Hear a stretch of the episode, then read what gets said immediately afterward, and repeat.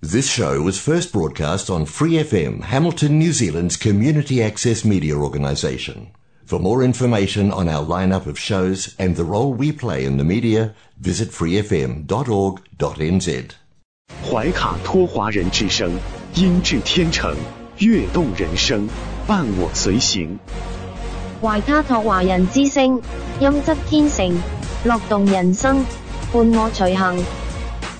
You are listening to Waikato Chinese Voices. Follow our radio, share the world. 您正在收听的是 FM89.0 怀卡托华人之声广播电台节目，我们在新西兰为您播音。听众朋友们，大家晚上好，感谢您如约守候怀卡托华人之声黄金时段的华语广播电台节目。我们的节目正在通过收音机立体声调频 FM89.0 和微信公众服务号博雅文创为您并机播出。时间来到了2022年8月2号星期二晚上的7点钟。今晚的华语播音将由我奥斯卡还有我的搭档小峰轩轩为您共同带来。首先和您见面的栏目是您熟悉的中新时报特约播出的读报时间。您将了解到明天即将出版发行的《中新时报》各个版面的精彩内容。关注天下，服务新华，主流视野，时代情怀。读报时间由《中新时报》特约播出。周二的中文广播节目，我们首先进入到了由新西兰南北岛全国发行的《中新时报》特约播出的读报时间。主持人小峰和奥斯卡会在这里和听众朋友们分享明天即将出版发行的《中新时报》各个版面的精彩内容。我们首先来关注一下《中新时报》打和 A02 新西兰国内新闻。新西兰疫情最新播报：今天新西兰社区新增7113例，另外新增33例死亡，目前入院病例共计738人，其中15人在重症监护室，7天社区病例滚动平均值为6990例。卫生专家提到，从上周开始，疫情形势有所好转，病例已从7月15日的峰值期1万例左右下降至昨日的6990例。然而随着边境的全面开放，未来入境旅客的增多是否会促使病例数字再次反弹，一切还是未知数。与此同时，卫生专家呼吁家长和老师们密切留意儿童新冠症状的长期影响。卫生部通报称，新西兰发现了第3例确诊的猴痘病例。据悉，该病例近期刚从境外抵达，但截止目前还没有任何证据表明存在社区传播。目前该病例正在南岛隔离。卫生部表示，经卫生官员们评估，该病例的传播风险很低。卫生部的发言人表示，该病例的检测结果呈阳性， ESR 正在验证结果，预计将在明天下午公布。按照当前的防疫指示，确诊猴痘病毒的患者需居家隔离，直到病变的痂皮脱落。据悉，猴痘是由猴痘病毒感染引起的一种罕见疾病，而猴痘病毒与引起天花的天花病毒同属同一病毒家族。猴痘症状与天花症状相似，但相比之下较为温和，而且猴痘病毒很少有致命风险。另外，猴痘与水痘没有直接关联，这是新西兰境内发现的第3例猴痘病例，第2例确诊病例是在7月11日通报的。接下来我们进入《中新时报》版号 A02 新西兰国内新闻第2篇文章。中国驻新西兰使领馆发布关于提醒我即将赴新西兰留学生做好疫情防护和出行安全的通知。自8月1日起，新西兰边境全面开放，恢复包括学生签证在内的所有入境签证申请。赴新西兰中国留学生将陆续入新学习，为确保大家安全顺利入境、平安健康留学，中国驻新西兰使馆特此提醒我留学人员：一、行前及时了解入境政策。目前新西兰政府规定，非新西兰公民入境前无需进行核酸检测，但需完整接种新冠疫苗。请广大留学人员在赴新留学前及时了解新西兰入境详细政策，保持与新方院校国际学生管理部门的联系，就入境、防疫要求和学习安排等做好咨询和准备。根据学校建议的入境时间和宿舍管理要求，合理规划出行安排。二、途中充分做好个人防护。预定行程应尽量避免多次中转，减少延误滞留风险，降低旅途感染风险。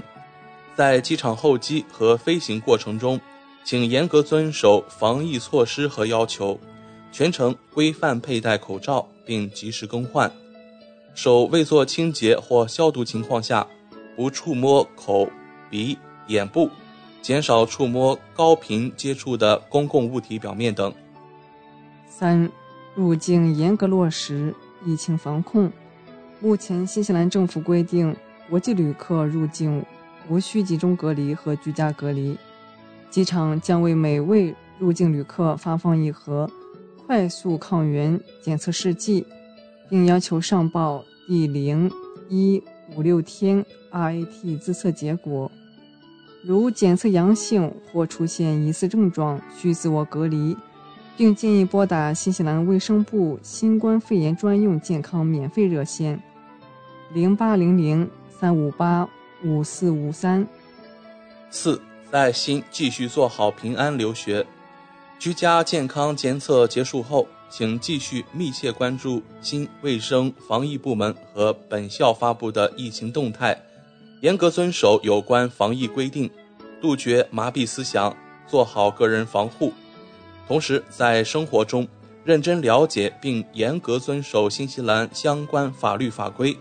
务必提高警惕，谨防电信诈骗，并做好预防自然灾害准备等。下面来关注《中新时报》102下一篇文章：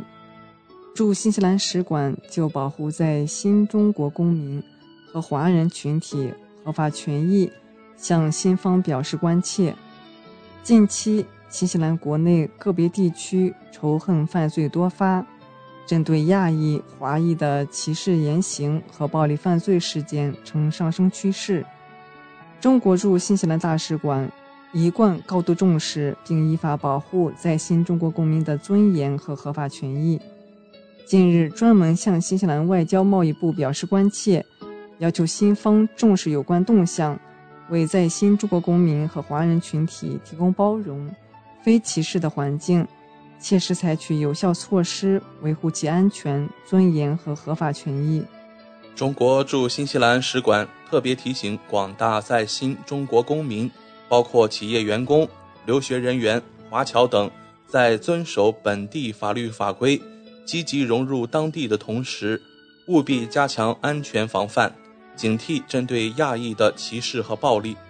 遭遇此类情况，务必保持冷静，妥善应对，确保自身安全。如遇紧急情况，请及时报警或联系所在领区使领馆寻求协助。下面来关注《中新时报》102下一篇文章：中国驻新西兰大使馆举行庆祝建军95周年招待会。中国驻新西兰大使馆于当地时间7月29日晚在惠灵顿举行庆祝中国人民解放军95周年招待会。新西兰国防部副秘书长麦克斯温、陆军司令约翰鲍斯威尔少将等新军方人士、驻新武馆团成员、新政府代表、华人华侨代表等100余人出席招待会。中国驻新西兰大使王小龙及使馆部分外交官出席。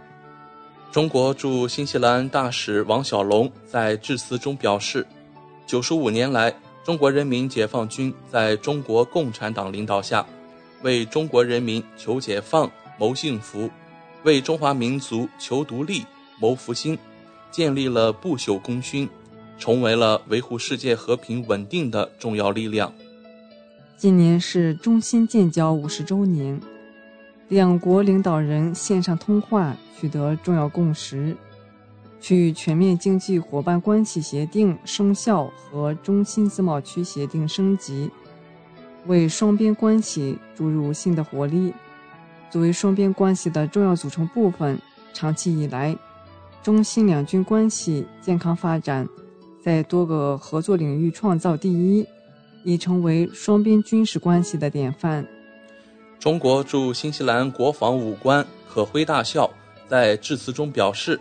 在中国共产党领导下，人民解放军从诞生伊始就肩负起谋求民族独立和人民解放的历史使命，建立了彪炳史册的历史功勋。新中国建立以来，中国坚持走和平发展道路，奉行防御性国防政策。进入新时代，人民解放军践行共同、综合、合作、可持续的新安全观，始终是世界和平的建设者，坚定维护国家主权、领土完整和发展利益。30多年来，中国先后派出5万名官兵参与25项联合国维和行动，向亚丁湾、索马里海域派出护航编队，为超过7000艘中外舰船护航。新冠疫情爆发以来，中国军队向30多个国家军队提供新冠疫苗，向50多个国家派出医疗援助和专家小组。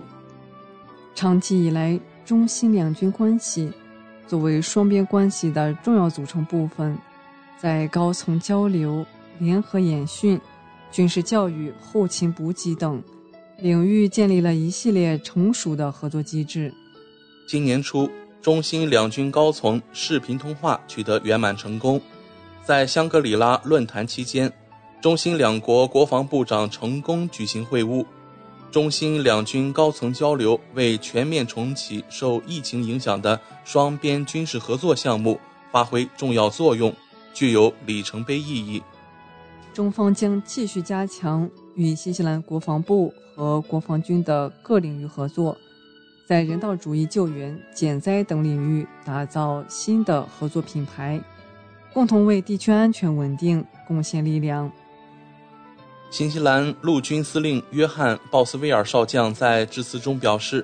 新军方诚挚祝贺中国人民解放军建军95周年。今年香格里拉论坛期间，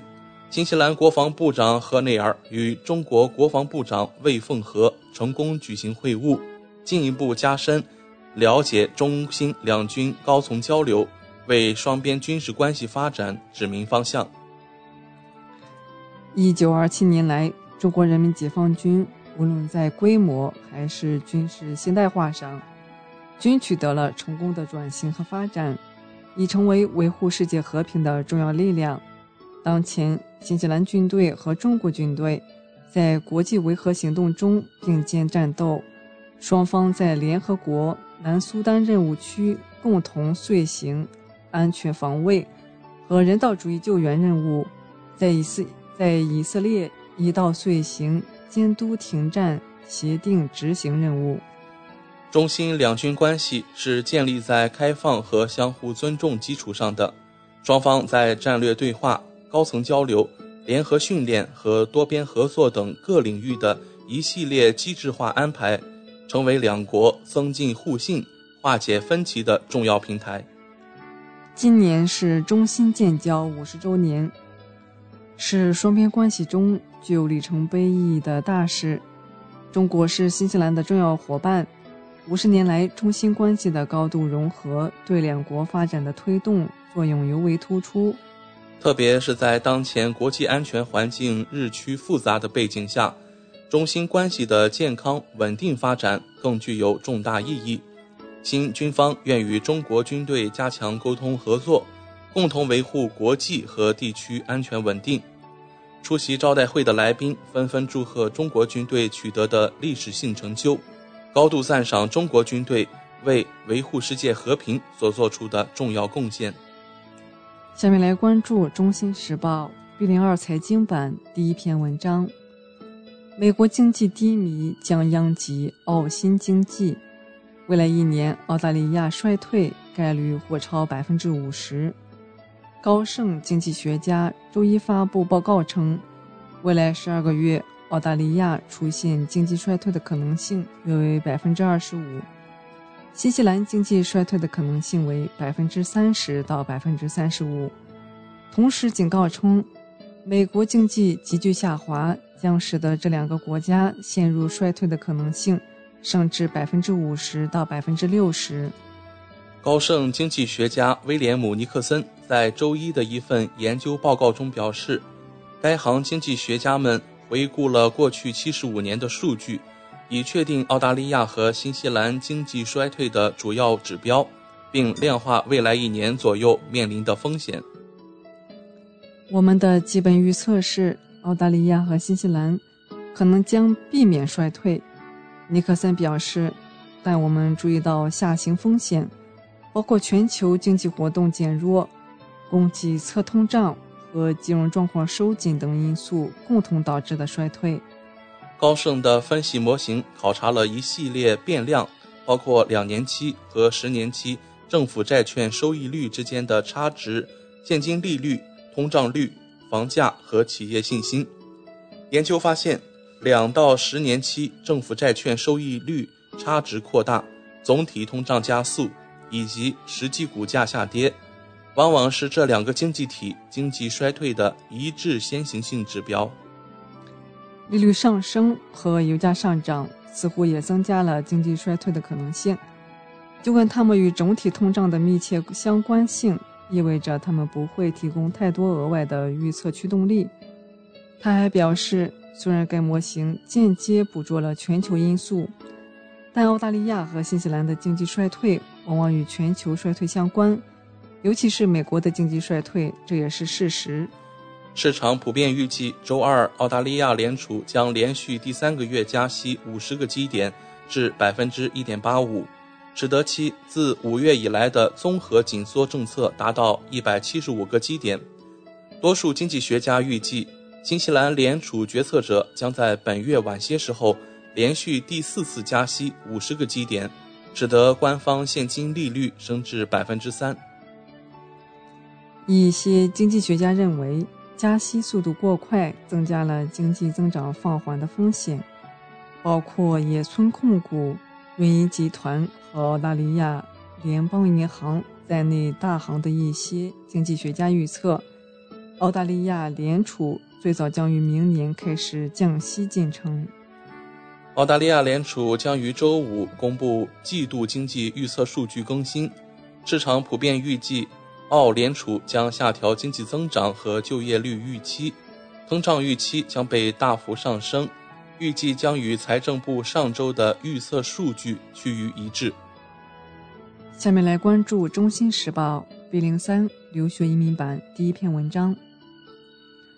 物价高涨，犯罪猖狂，新西兰移民市场不香了。有移民专家表示，国际学生正对新西兰的高昂物价和严苛签证规则感到日益担心。新西兰边境已在周一全面开放，接受世界各国游客和学生入境。然而，在新西兰敞开怀抱的同时，国际学生的态度却开始犹疑。有移民兼教育中介近日表示，国际学生对留学新西兰的态度趋于谨慎，比如印度学生。移民政策变化以及学业完成后的不确定性增加，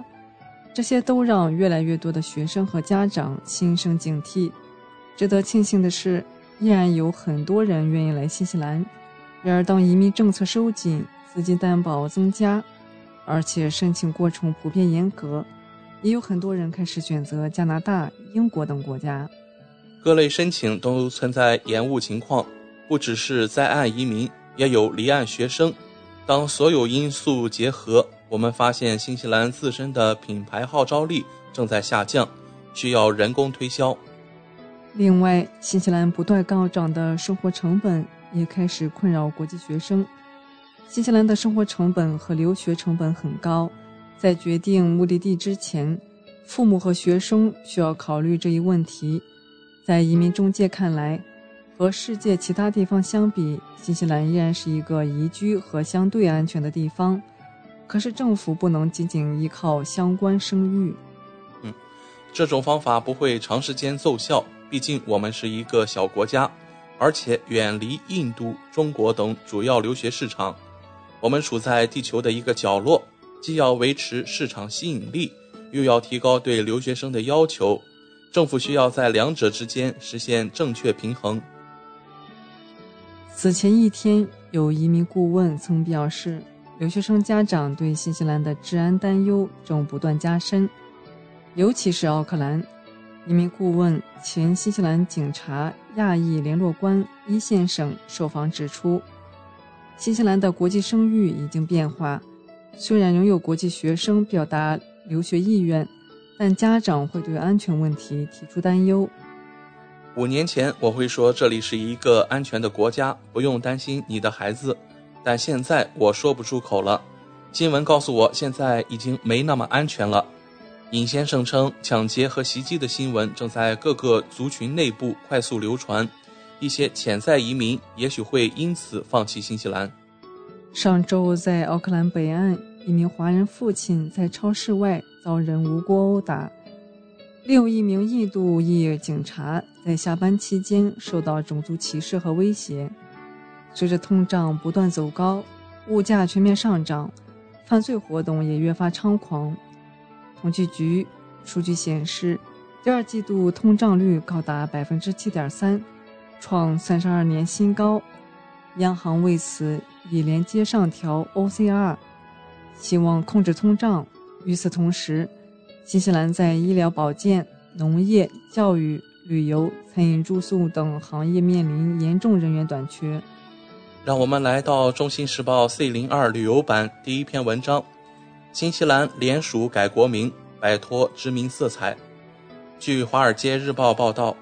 新西兰部分议会议员近期呼吁政府更改国名，改为毛利语的奥特亚罗瓦，以摆脱殖民色彩。相关的联署请愿已获超7万民众签名。从2018年起，新西兰人已多次发起更改国名为奥特亚罗瓦的联署。最近一次由新西兰毛利党在2021年发起的将国名改为奥特亚洛瓦的请愿，目前已获得超过7万人联署。奥特亚洛瓦一词源于新西兰原住民毛利人的口述史，指帮助波利尼西亚航海家到达新西兰的云。至于新西兰一词，则源于荷兰殖民者当初认为该地与荷兰西兰省相似，因此命名为新西兰。荷兰殖民者在1642年抵达新西兰，是最早抵达当地的欧洲人，而英国人在127年后才踏上这片土地，随后把新西兰纳入大英帝国版图。几十年来，奥特亚罗瓦一词在新西兰纸币、护照和一些政府文书中逐渐被使用。新西兰惠灵顿维多利亚大学学生会主席表示，以奥特亚罗瓦作为国名，更能体现我们的历史，认识我们的过去，也能彰显我们如何携手并进的。新西兰总理阿德恩也对使用该名字表示欢迎，但表示政府目前并未考虑正式更名。另外，新西兰进一步放宽入境政策，从7月31日午夜起飞往新西兰的航班，乘客不需要再提供阴性检测报告，但仍需疫苗接种证明。但入境当天及入境后的第5或第6天，也需要进行快速检测。让我们来到《中新时报》D02 文娱版第一篇文章：北大新西兰中新协议签署仪式在线举行。中新两国教育部领导大使出席活动。北京时间2022年7月27日下午，北京大学以新西兰8所大学代表在线举行了关于北京大学新西兰中心继续运作的谅解备忘录签署仪式。此次协议签署仪式适逢中心建交50周年，两国政府对此活动高度重视。新西兰教育部部长克里斯·希普金斯、新西兰驻华大使傅恩来、中华人民共和国教育部副部长田学军、中华人民共和国驻新西兰特命全权大使王小龙等嘉宾以不同方式出席活动。北京大学校长龚其煌与新西兰高校校长委员会主席、梅西大学校长珍·汤马士代表双方合作高校签署关于北京大学新西兰中心继续运作的谅解备忘录，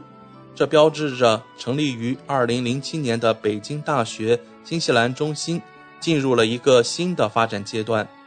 北大副校长王博在北大会场主持协议签署仪式。克里斯·希普金斯在致辞中表示，新中两国建交50年以来，两国各领域交往频繁，北京大学新西兰中心是两国教育合作的典范之一。自建立以来，各种交流合作项目有力地推进了双方在各领域的合作，希望中心可以通过以新西兰著名教育家为新中两国友好做出巨大贡献的路易·艾黎教授命名的新西兰研究讲习教授项目，进一步推动两国民间友好。田学军在致辞中表示，中新两国建交以来，双方教育部门共同努力，逐步打造多层次、宽领域、广覆盖的中新教育交流合作格局。北京大学新西兰中心开展的一系列有高度有深度的研究项目和有广度有温度的教育活动，已成为中新两国高校强强联手、优势互补、合作共赢的生动体现，为中新高等教育交流合作树立了典范。中国政府将坚持教育对外开放不动摇，加强同包括新西兰在内的世界各国的互鉴、互融、互通，不断深化中新教育领域务实合作，为两国关系发展做出新的贡献。傅恩来在发言中回忆了自己在北京大学学习的经历，并表示自己通过两国的教育合作受益匪浅。新西兰驻华使馆将继续支持中心发展，希望今后在生态保护及候鸟栖息地保护领域进一步推动两国科研合作。王小龙指出，紧密、牢固、根深蒂固的人文关系是中新全面战略伙伴关系最重要的支柱之一，其中教育合作尤为重要。中新在成立以来的15年中取得了令人瞩目的成绩。中国驻新西兰大使馆将提供一切必要援助，支持中新合作伙伴之间的进一步合作，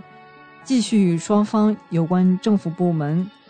和机构密切合作，推动两国教育合作与交流更加广泛开展。珍·汤马士表示，非常荣幸代表新西兰8所高校出席签字仪式。在新西兰各所高校的众多国际合作中，新西兰中心是具有独特地位的一项。社会各界对新西兰中心的关注，证明了中心所发挥的重要作用，以及两国合作伙伴所受到的尊重。新中两国的学生、学者都通过中心的各类合作课程、科研机会开展合作，促进了两国关系的良性发展。龚其煌在致辞中对给予中心支持的两国政府、高校、社会各界表达了诚挚感谢。他表示，北京大学高度重视与新西兰高校的合作。成立10多年来，新西兰中心充分发挥自身优势，带动了新西兰研究的发展，极大促进了北大与新西兰各高校的交流与合作，提升了北大对外开放的水平，为中新两国在政治、经济、文化、教育等领域提供了重要的对话与合作平台。北京大学将以再次签订谅解备忘录为契机，进一步支持中新在北大的发展，大力推动北京大学与新西兰高校间的学术合作及人文交流，打造推动两国民间友好往来的桥梁。2022年是新时代新征程中具有特殊重要意义的一年，中国将迎来党的20大，北京大学即将召开第14次党代会。新时代需要不断提升教育对外开放水平，在优化教育对外开放全球布局，深化中外人文交流，深入参与全球教育治理上有新作为。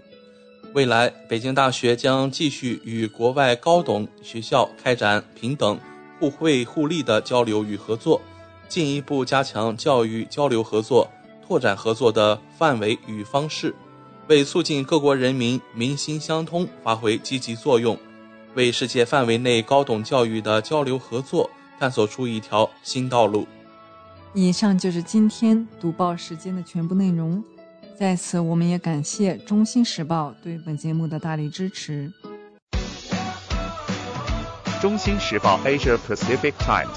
新西兰南北岛全国同步发行。关注天下，服务新华，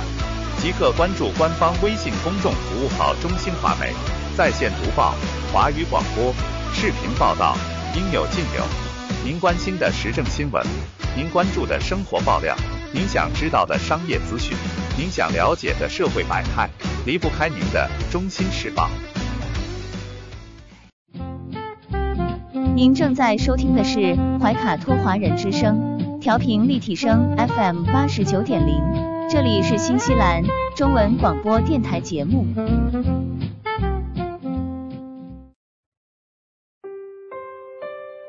我是您的私人健康顾问，我也是您的保险索赔专家。我更是您的家庭风险管理和理财专家。莉莉谈保险，每周二晚上7点半准时与您相约怀卡托华人之声。亲爱的听众朋友，大家好，欢迎来到您熟悉的莉莉谈保险专题时间。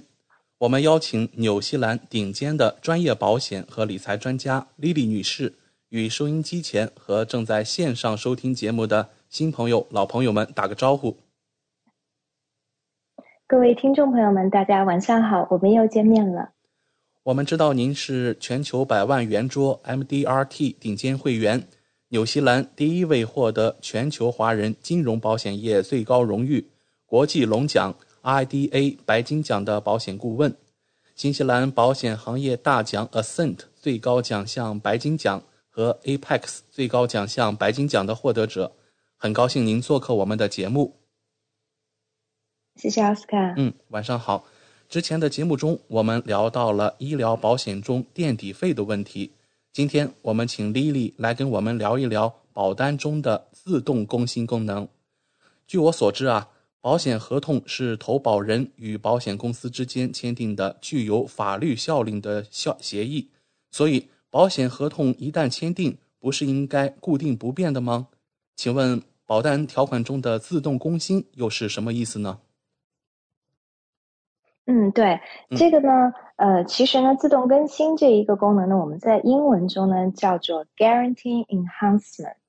那中文简单的讲呢，就是自动更新。那么自动更新这个概念呢，其实它并不是那么的常见，尤其是说大家如果有购买一些海外的这个保险的版本，你比如说尤其像我们经常接触到看到有一些中国的这些保险，那么以前比如说10几年前买的、20多年前买的一些很旧的保单，那么它的这个条款呢并没有变动，因为就像您刚才所说的，保险合同它本身就是具有法律效应的这个协议嘛，那协议既然一旦签订了的话，大家就应该按照协议上写的去执行。所以从传统意义上来讲呢，过去比如说咱们在中国买过保险，很旧很旧的产品，包括以前比如说很多年以前我父母给我自己买的一些产品，那这样的产品它的保单呢就永远都不会变，它就是这个样子的。所以呢，可能我们拿20年前的保单跟今天的保单来比较的话，就会发现原来的保单它保障范围很少，对疾病的这个定义呢可能也比较严格。随着这个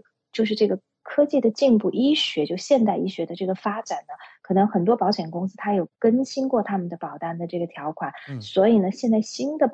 保单它对于这个保险的定义跟以前可能有很大的不一样。所以呢这个就提到了一个问题，就是我们的保险，尤其说大多数人购买保险我们都是长期持有的嘛，对吧？因为保险这个产品它本来就是一个以防万一的，就是一个转移风险的一个工具，并不是说我们买了一定3-5年我们就要索赔。那很多的人可能10年20年持有保单他不一定会索赔，所以等到他索赔的时候呢，可能那个时候他保单中对一些疾病的定义，对可以索赔的东西，跟这个跟随这个当时索赔情况的时候医学的一些定义，医学的发展它就不一样。所以呢这个时候呢就容易造成旧保单呢可能不适用于现在的一些情况。那么所以呢现在呢好的这个保险公司，特别好的保险公司，那像这种呢保险公司很罕见，它就会在我们的保单中呢加这种自动更新的这种条款。意思就是说呢我们购买了这个保单以后呢，如果保险公司以后推出新的条款，推出新的好的东西，把保险的保障范围扩大，然后把索赔的这个条件比如说降低，然后呢让索赔的东西变得更容易更多的情况下呢，它会免费的把这个新的好的东西给我们旧的客户。那么在这种情况下呢，对于我们旧的客户来讲呢，那我们的保险虽然买得很早，但是我们的保单始终处于就是市场上最领先的这个情况下。那么所以呢我举个简单的例子，你比如说我自己的保单，那我自己的保单比如说我买了20多年了，那我买的这个保单以前呢，比如说很简单举个医疗保险的例子吧，我买的时候那个时候医疗的保险呢是不保体检的，我们是不会保体检，体检是写在大免责里面的。那么后来呢，很多年以前呢，保险公司它做过保单的更新，那个时候是 Sovereign 的这个保险公司，因为我自己的保单是在 Sovereign， 那么它就加了体检的这个功能，加了体检的保障进去。那我作为旧客户，它也给我，所以我也享受。那么所以我的保险立刻就可以使用，可以做体检。那么这个体检的这个好的这个体检的这个 benefit 呢，在这个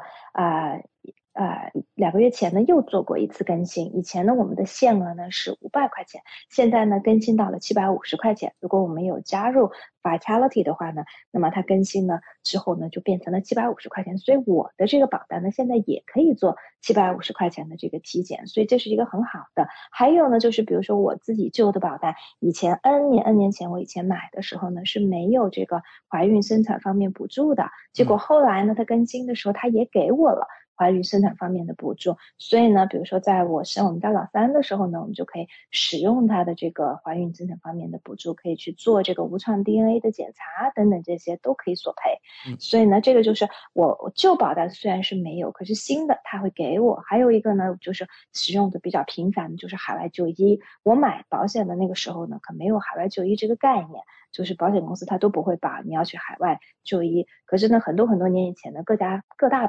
这个好的这个保险公司它都有在它的保单中增加这个海外就医这一部分，那我的保险呢也享受这种 passback， 所以呢我的保单也拥有海外就医。如果我现在就我拿着我的旧保单，我想要选择性的去海外做手术做治疗，那么我的保险也是会赔的。那所以就说这个呢在这个我们在讲到这个自动更新呢是保单中一个特别好的一个条款。就是因为说我刚才提到的，我们买保险的时候呢，这个合同无论是怎么样的，它是根据当前的这个情况，保险这个环境，医疗的定义去制定的。那么10年20年30年之后的话呢，那很显然会发生很大的变化，尤其对疾病的定义，尤其对这个索赔的很多的东西。那么所以如果保险公司能够在保单中加一个这种 guarantee enhancement， 就能够保证我们作为旧客户永远享受到最新最好的东西。另外还有一个呢，就是最典型的例子就是这个比如说我们的大病保险呢也是经常做更新，尤其是说在好多年前整个这个医学上的定义对于这个心脏病。说到这个心脏病，以前呢就是说保险这个行业理赔心脏病呢，绝大多数的保险公司对于心脏病的索赔呢一定要有典型基金没变化，就是他在做这个就是测试的时候，他对这个 troponin 甚至名这个变化要求很高，就是说你必须要达到很高幅度的这个变化。那么问题就在于是说呢，随着这个医学的这个发展呢，它这个在测量的时候呢，我们叫做 clinical definition， 就是这个临床的定义中呢，就发现是说经历心脏病的人，他不一定他的 troponin 的这个经济酶的这个变化的幅度能够达到那么大。那么如果按照保险公司的定义，它就算不上可以索赔，就按照它原来旧的定义。那可是医生又会说你这是得了心脏病，所以就会在索赔的时候造成一个误会误解。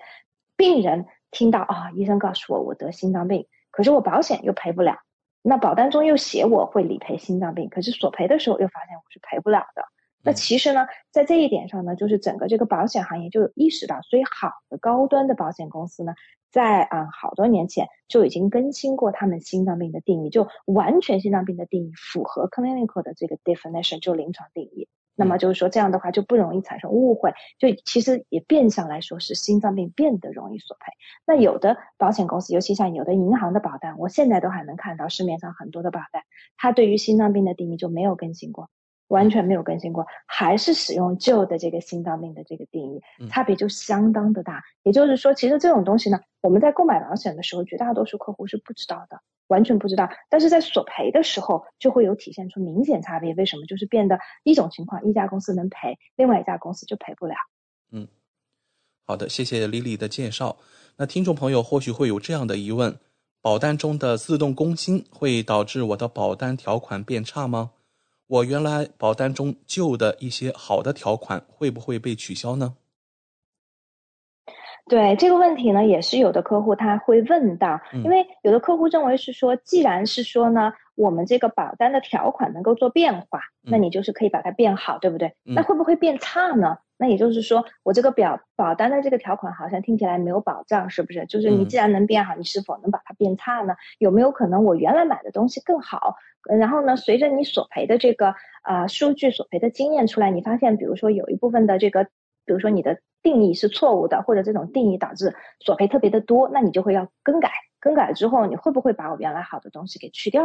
啊？这个问题呢其实非常非常 relevant， 因为呢实际上来讲，我们在讲到这个自动更新呢，就会讲到另外一个概念，就叫做 guarantee policy wording， 就是保证这个保单定义。那么如果好的保单中呢，它也会有保证保单定义，也就是说呢，它会保障你的这个保单的定义呢不会往差的走。这一点就很重要了，就是它不会去把你的这个里头好的东西给去掉，同时它还会给你添加自动更新，就是更新更好的东西。也就是说呢，好的保险，现在市面上最好的保险公司呢，它的保单的定义是，如果我们在索赔的这一刻，我们来相对比你旧的保单的定义跟新的保单的定义，两者总取最优，永远取对你来说最有利的。那这个是不是就很好？永远我们大家都能够拿到最好的东西。如果我旧的是更好的，那我就保留旧的；如果是新的是最好的，那我就是取最新的这个版本。所以呢，这种定义其实是最好的，因为两者中无论什么时候来做对比，我都是取最优的。因为实际上我们在这个行业中就有遇到是说，有旧的这个保单中比较好的东西，随着这个时间的推移，保险公司这个索赔的，比如说索赔特别多，亏钱亏的特别多，它就会更改这样的定义，它就会把它去掉。我举个很简单的例子，激光视力矫正手术，那这个东西呢大家都知道它保不了，但是大家知道吗？以前是可以保的，以前是有保险公司是可以保的。我们见到以前很旧的保险 Sovereign 的非常旧的这个保单就可以索赔激光视力矫正手术，这个就是很有意思。可是呢，其实基本上从我做这一行开始之后出的新的保单都没有看到任何公司可以去理赔激光视力矫正手术。我们近视眼要做矫正赔不了，现在都赔不了。所以像这种好的这种东西呢，它就是随着这个时间的推移呢，因为保险公司也意识到可能制定保单的时候呢，这个愿望是好的，可是索赔数据出来很吓人，所以他们就改了。还有的旧的这种保单我能看到比较好的呢，你比如是说客户没有索赔，然后呢每隔10年返还比如说一半的保费，像这种东西，然后呢使用于特别健康的这种客户，包括年轻人的客户也会，因为就相当于说你的保险交了我还可以把钱退一部分，大部分给你。那我之前就有客户拿回来自己以前的这个保费的，所以像这样的东西也是就没有了。随着这个市场这个发展之后呢，它也就没有了。然后呢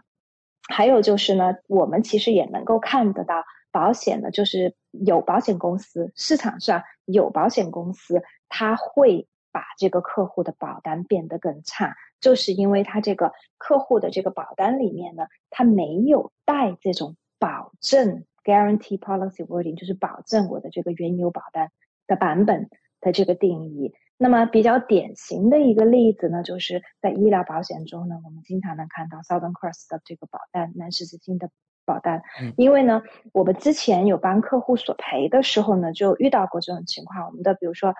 南十字星的客户买了有十几年20年的客户，那以前也索赔过同样的问题，然后呢结果在去年的时候呢索赔这个住院补助。以前呢他这个住院补助呢是会赔100块钱一天，就是住公立的这个医院，住在里面还有个住院补助，很多保险公司都有，有的公司赔300块钱，有的公司是赔100块钱。那么这个客户呢之前就索赔过，好多年前就索赔过，那个时候住院就赔了，就每天是赔100。所以去年的时候理所当然的客户也想要赔，对不对？因为以前赔过，可是的话呢在去年赔就赔不到了。为什么呢？是因为南十字星公司把这一条给去掉了。把这一条给去掉了。所以当我们跟客户解释的时候，客户就非常不理解，说为什么保险公司他能够就自己就把这条去掉了呢？他也不经过我同意。那为什么呢？就是因为他的保单中有这么一条，我们可以更改你的保单。所以呢就是说这个就是保单中它会有这样的缺陷，对。所以就说我们在购买保险的时候呢，有的时候呢当然是要综合的去考虑，但是呢很重要的一点呢，就是我们其实要看一下这个公司它的 track record， 就是它在索赔，它在怎么对待旧客户，尤其是这个公司怎么对待旧客户非常非常的重要。因为我刚才也提到了，我们的保险都是长期持有的，10年20年30年甚至一辈子。很多的人他可能到了20年后开始索赔大一些的东西，慢慢就越来越多的索赔。如果那个时候发现我们的保单不好要来换，是根本来不及的。所以呢看保险公司怎么对待旧客户，就是当他更新的时候，你比如说他推出更好更新的东西，他会不会都给旧客户？因为你可以想象，如果保险公司给旧客户，对他来说他会马上面临很多的索赔。因为这个东西以前旧版本是不保的，但是我现在马上又给所有的旧客户交的钱还是他们原来旧的这种 rates， 并没有改变。虽然大家涨价，因为医疗通货膨胀的原因大家都涨，可是对于旧客户来说他本身的保单是以前买的，所以你马上给他比如像体检这样的东西，你马上就给旧客户，那马上他就可以索赔，对不对？那对保险公司来说面临的就是很多的索赔，立刻就可以去做，尤其像体检这种东西又没有门槛，所有人都可以去做这个体检。那么在这种情况下，你看一个公司怎么样去对待旧的客户，你就能够知道这个公司它的其实索赔的理念到底有多好。因为大家买保险不要光去比价格，也不要光去看字面上哪个公司的哪一条，就尤其是说我经常看到比如说有的保险顾问说某一个公司就一条特别好，其实光看一条没有用。为什么？因为往往像这种挑出来一条去做比较的，不是所有人都能够用得到的。你要看就是整个的全面去看，说这个公司它索赔是否好，尤其是说它在保单怎么样对待旧客户，包括涨价也是一个很重要的。你看就是之前应该是在今年初Partners Life 公司对它的这个风险类的产品做了很大的一个调整，当时在这个所有的这个金融的杂志上都有说。那么我们就会有接到是说有的客户他之前比如说买的这个公司的产品，然后一下子涨很多，那这些客户很多就会觉得说很难承受。但大多数这些客户就算来找我们也帮不上忙。为什么？因为你也不能够换，因为身体上出现问题了，那你怎么办呢？你没有公司愿意接收你，那你就只能待在原公司。我们也是劝这些客户，那有的时候没办法，你就只能待在原公司他又觉得非常非常的贵，因为同等类型的产品它比别人的要贵出比如说 30% 或者更多，那尤其在额度买的高的情况下那就更贵了，对。所以呢这个就是保险呢一定是一个一定要看长期。我们在选择公司，选择保险计划，选择保险顾问一定不能短视，因为就是这个产品一定是一个长期的。所以通常来说，一般保单自动更新时都会做怎样的调整呢？能否请 Lily 给我们举几个例子？对，保单的更新呢，它通常的调整呢是第一个增加新东西，就是原来不保的现在可以保进去，这是第一种调整。然后呢，第二个调整呢就是更改定义，让这个索赔变得更容易，这是我们通常看到的。当然也有让索赔变得不容易的，那这种情况呢，当然我刚才前面提到了，如果你的保单中呢有这种保证两者中选最优的这种定义呢，那你就不用担心，对，因为它也改不到你头上，对，它也只是针对新买的这种客户去做这个更改。然后呢通常情况下来讲的话呢，就是我举一些比较这个比如说实际上的例子吧，你比如说我拿我自己购买的这个保险产品来举例子，我买的这个呢原来叫 Sovereign 现在叫 AIA 的这个医疗的这个保险吧。那么这个保险呢在4月份，我刚才提到了，在2个月前呢它做过一个就是更新，就是做过一个这个医疗保险的这个更新。那我个人觉得呢，这个更新，这一次的更新其实是比较好的。保险公司通常呢，1年可能会做1到2次更新。其实这边的保险公司挺好的，就是它会随着这个市场还有医学上的这个发展，它经常会去把这个定义变得更好，然后呢，让我们更多的东西都能够保障进来。你比如说，我举个简单的例子吧，你比如说像 AIA 这个公司，它在4月份做的这个更新里头呢，第一点就刚才我提到的，我们做体检的，原来加入了 Vitality 的会员的，这就是我们这群人，从500块钱的体检限额就变到了750块钱。嗯，那所以呢，我们立刻就可以用，哪怕我原来的限额已经用到，今年限额已经用到这个500块钱，但是我马上多了250块钱出来，我就还可以再用，所以这个就是比较好的一个做法。然后还有一个呢，就是比较好的一个做法呢，就是说它比如说我们在做手术的时候，然后呢我们都会有一个垫底费，我们之前医疗保险有提到过，大家会购买医疗保险的时候选择住院手术方面的垫底费。那么他做这个更新的时候，他就说如果我在3个月内然后呢做相关手术，我就可以免掉这个垫底费，因为这种情况很常见，有的时候比如说做一个手术，一次手术呢只能做一边，然后剩下一边呢可能要做第二次手术，可能就在1-2个月左右就接着做，那么这个时候呢，我付2个垫底费很显然是不太合适的。对，所以就说呢，而且正好可能这个索赔又跨了保单年，因为一个保单年我们垫底费是只用付1次的，对，所以呢，像现在呢就是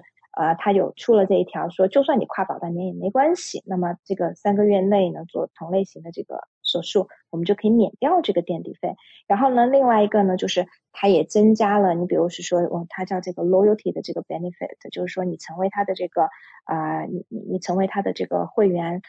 就是一段时间以后呢，通常是3年以后，那么它就能够保障呢就是女性做 breast reduction， 然后还有呢我们可以做这个减肥手术，还可以做减肥手术。对，你比如说做这种gastric， 对 gastric 的这种手术，它就都包进去了，当然它会有一个限额，对，但是呢它这个也是可以保的。然后呢另外的话呢，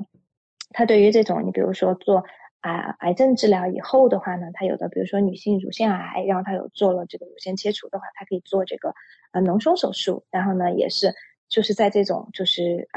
原来的这个基础上让它变得更好。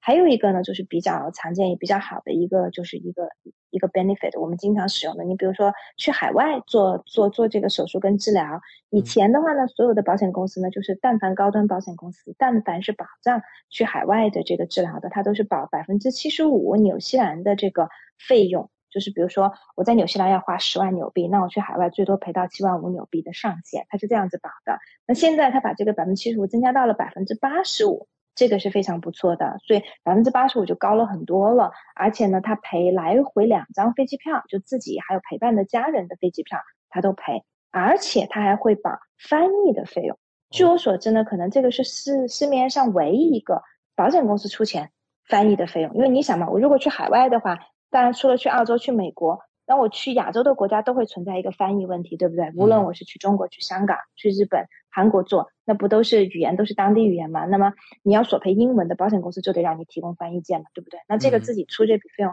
还不便宜，那所以现在保险公司会出这个翻译的费用，所以就让我们这个索赔呢变得更加容易。最好的一个它这个就是它这个保单更新最好的一个呢，就是它对于新生儿最常见的7种先天性的疾病它可以保障了。因为以前呢我们的高端医疗保险公司呢，各大公司它都是对于先天性的疾病，就是刚刚出生前3个月或前4个月出现的问题是不保的，看哪一家公司，你比如说 AIA 是3个月 NIB 是4个月，那么比如说有的孩子刚刚出生的时候，他比如说有像鞘膜积液啊、脐颤啊，还有腹股沟颤啊，或者斜视啊，或者是说像这个汤太这种很常见舌系带汤太的话，那你刚刚出生3个月内就发现，那就赔不了。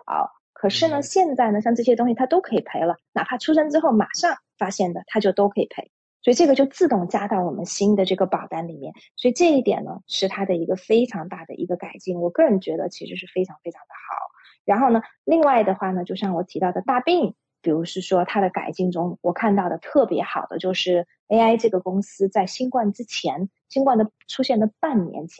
多之前，它其实加了一个兜底条款，我记得我们之前在节目中有提到过，它的兜底条款就是无论这个疾病是叫什么名字，是否在大病的这个 list 里面，只要够严重它就都赔。那当时保险公司加这个呢，它的用意是很好，它就是希望是说，就算这个疾病不在我们列出来的大病的名单里面，但是你只要够严重影响到你跟家人的生活，我们就应该赔。但是保险公司并不知道，它加完这一条之后，半年多之后就出现了新冠，很有意思。然后呢，其实新冠本身这个疾病就不在大病的 list 里面，但是呢，你新冠只要够严重，那么就可以赔，符合大病的条件，它就可以赔。所以呢，这个就是我们经常保单更新中能够看到的，保险公司会做这样的调整。好的，感谢莉莉今晚带来保单中自动更新功能的精彩介绍，和听众朋友分享了最新的业界资讯。选择莉莉就等于选择了一位私人健康顾问、保险索赔专家、家庭风险管理和理财专家。再次感谢您今晚带给我们的访谈节目。谢谢奥斯卡，谢谢大家。如果大家呢对自己保单呢是否带有自动更新的这种功能呢，大家可以下来呢私下跟我联系，通过添加我的微信，搜索我的手机号码0218963558，或者我的微信 ID NZLEELEE， 可以单独跟我咨询。谢谢莉莉，我们下周老时间和大家空中电波再见。大家下周见。跟莉莉买保险，关键时刻从来不会让您失望。听众朋友不但可以在每周二晚间7:30收听到莉莉在怀卡托华人之声的专题节目，还可以在每周出版发行的《中新时报》财经、保险、金融版面找到莉莉的专栏文章和联系方式。我是您的私人健康顾问，我也是您的保险索赔专家，我更是您的家庭风险管理和理财专家。莉莉谈保险，每周二晚上7:30准时与您相约怀卡托华人之声。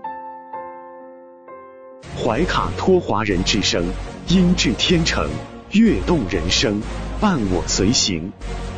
怀卡托华人之声，音质天成，乐动人生。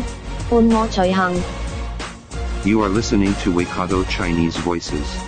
Follow our radio, share the world.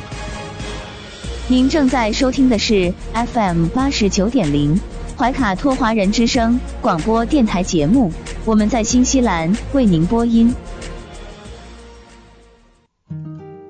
感受东方文化，体验汉语魅力。怀卡托华人之声电台主播萱萱主持。中文了不得，让您足不出户感受地道中文，轻松学汉语，快乐中国行。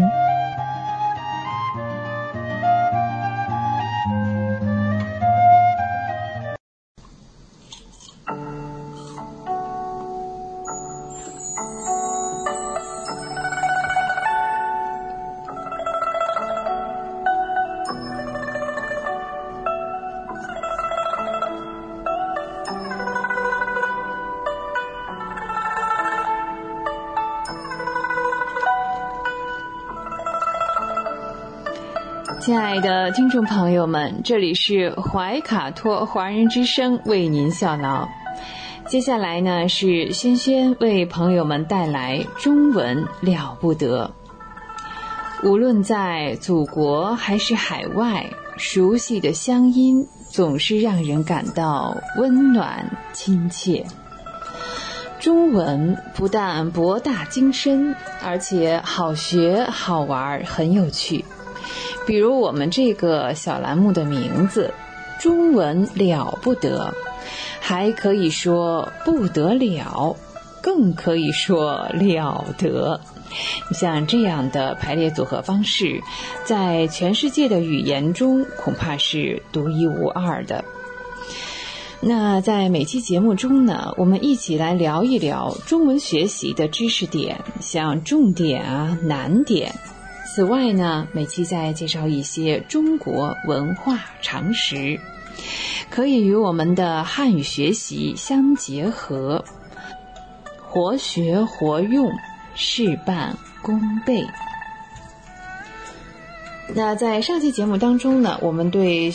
节目呢做了一个小小的调整，就是将中国文化常识这个小单元呢先挪到了前面来和大家分享。上期节目当中呢，我们聊到了黄河长江航道最早的水利工程。这项工程呢在隋朝的运河当中呢也是最重要的一条。那隋炀帝在大业6年又开凿了江南河，江南河从江苏镇江经常州、无锡、苏州等地到浙江杭州呢大概是3300公里。江南河是大运河的最南的一段，和通济渠相接，构成了东南运输的大动脉。在当时和以后的唐宋两代，对中原还有江淮地区之间的经济文化交流与发展都起到了很大的促进作用。到了唐代啊，这个通济渠啊就改名了，叫广济渠。公元的608年，隋炀帝的大业4年，又征集了100余万人，要开这个永济渠。永济渠呀是在河南的北部，对呀，河南的北部呢，用清水呢下接像淇水啊、屯水河啊、清河到天津，再用这个沽水上接桑干河，至今呢，再到5清以下像白河啊、5清以上的永定河这些故道。这当中呢，又连接到了山东临清往北的一段南运河。现在这一段呢，应该是由聊城市来代管。永济渠的主要工程是开修现在的渭河，这样一来呢，河南的洛阳水道可以相连，航程总长达到了1000多公里，也成为了隋朝控制东北钱粮的动脉。隋朝所开的通济渠、永济渠和江南河3条运河，总长有2400余公里，已经初步形成了大运河的规模。前后呢，也只用了6年的时间。要不说呢，人多力量大，团结就是力量。在古代历史上，任何其他的国家都不曾做到过。这是中国古代100万人民付出了巨大的努力、艰辛的劳动创造出来的人间奇迹。唐朝建都长安之后呢，也继续使用着隋朝的运河，后来呢没有修凿更新的工程。公元的738年，这是唐朝的开元26年。因为运河啊在镇江呢是穿越了长江，这期间呢要绕过瓜州古渡，瓜州要几十里的沙滩啊，航程是弯曲的。这时我们提到一位工程师叫齐焕，齐焕建议呢在镇江京口带开凿的是1楼河，改善了航道。到公元的1058年，这是来到了北宋。北宋的嘉佑3年啊，嘉佑3年呢，这样一位工程师叫李玉钦，整理了江南的河道，在太湖区域呢也是筑堤有40公里，还修了练湖，又增设了斗门水闸。哎，前期当中呢，我们聊过了这个斗门的原理哈，为今天的现代的这种江南运河奠定了现代化的基础。到了公元的1118年，陈损之另外一位工程师，有陈损之带领呢，还有其他的他的团队啊，现在说是，等大举修建呢淮南的运河，设立了斗门水闸70余座，更加的便于通航了。淮南运河呢是逐渐进入了成熟的阶段。南宋以后呢，为经济上的运输干线，我们现在说的物流啊，提供了很大的支持。这时呢，南北运河都已经分别形成了规模。我们要看啊，在济宁以北到黄河一带啊，地势呢其实是高出了海平面很多，在1000多年当中呢，没有能够直接的沟通，这个艰巨的任务呢，直到了元朝才完成的。你看，我们古代的水利工程也是一贯性的、一致性的哈。元朝建都呢，叫大都，大都就是今天的北京。那江南的漕运呢，如果是依照呢隋朝运河的航运线路继续的这个转运哈，要通过这个通济渠绕道到了永济渠，然后北上，中间还要经过一段是陆路，从水路到陆路哈，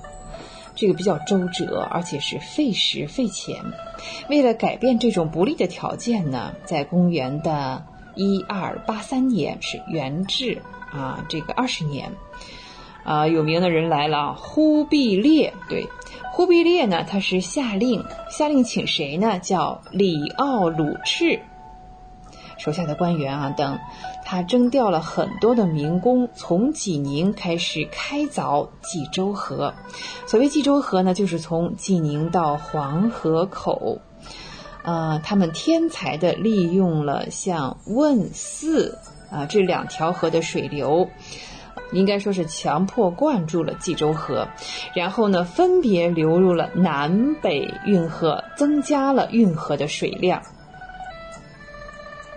以后呢，根据这个原则呢，在明朝和清朝我们又进行了多次的修整，达到了现在的状况。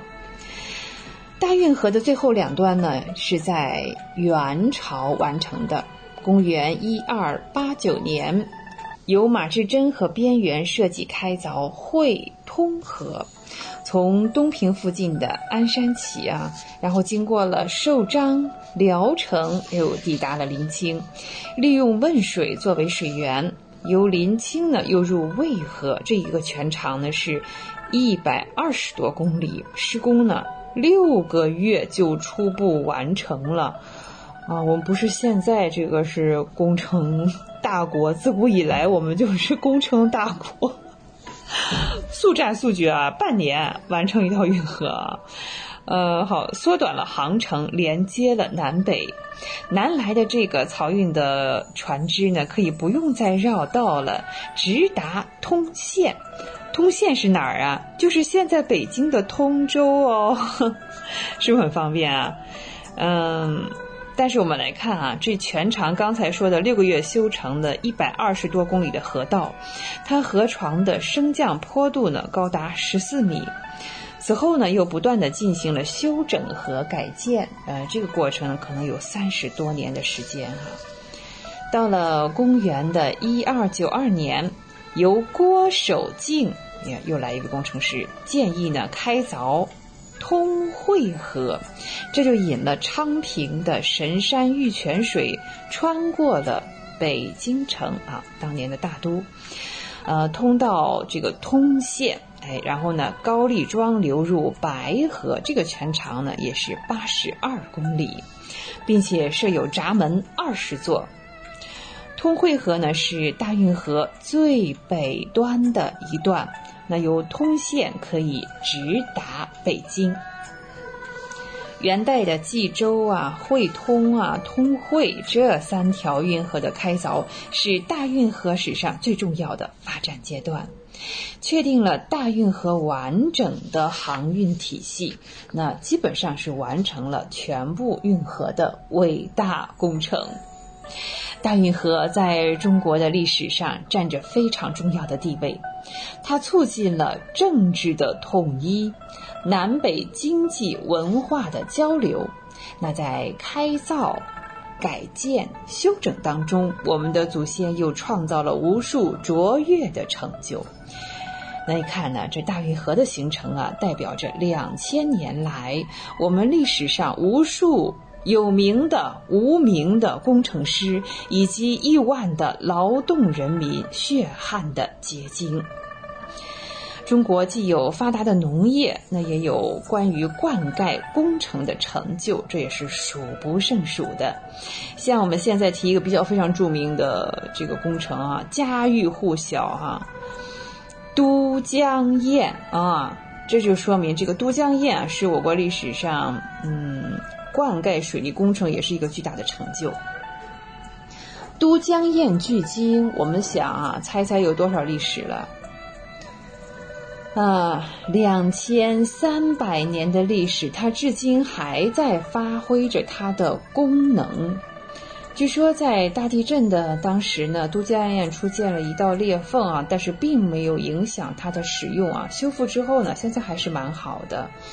这古人的远见着实，实在是让人佩服啊！这使用期限2000多年呢，我估计再下去2000年它还存在。都江堰呢是由李冰父子设计建筑的，这个时间呢，哇，太颠覆了！公元前316年，秦惠王灭蜀国之后呢，就命这个李冰做了蜀郡的太守。当时呢，蜀郡就设在成都，四川盆地的成都啊，它有一块是平原，周围有3-4千米的这个高山环绕，中间是低洼的，总面积呢有17万平方公里。盆地的西边呢有海拔7-8千米以上的高山。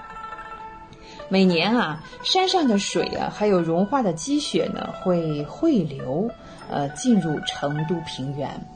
当时的岷江啊，是宣泄不易，经常泛滥成灾。水退之后呢，又开始造成了旱灾的局面。这真是旱的旱死，涝的涝死啊！老百姓说了哈。这种这个水旱天灾的环境当中啊，我们怎么样去克服它呢？怎样去保证生命安全和农业生产？我们看我们的祖先啊，古代的四川人民啊，这样有了一个迫切的要求，那这就成为当时首要的工作哈。李冰和他的儿子，你看历史上我们一直说李冰父子，李冰父子，那么他的儿子叫什么呢？他儿子叫二郎。通过我们的节目哈，我们要好好的普及一下中国历史上的科学发明，以及这些就是有名的留下名字的科学家们、工程师们啊。李冰和他的儿子二郎领导劳动人民仔细勘察，依据地势和水情，选择呢岷江，从山西急转进入平原河槽的这个灌县一带，作为这个实验的这个地址哈，在这里施工呢是比较容易的。再来啊，就是就地取材，我们前面提过这种竹篾是吧？叫那个斗达啊，在这里呢，他们也是就地取材哈，用石。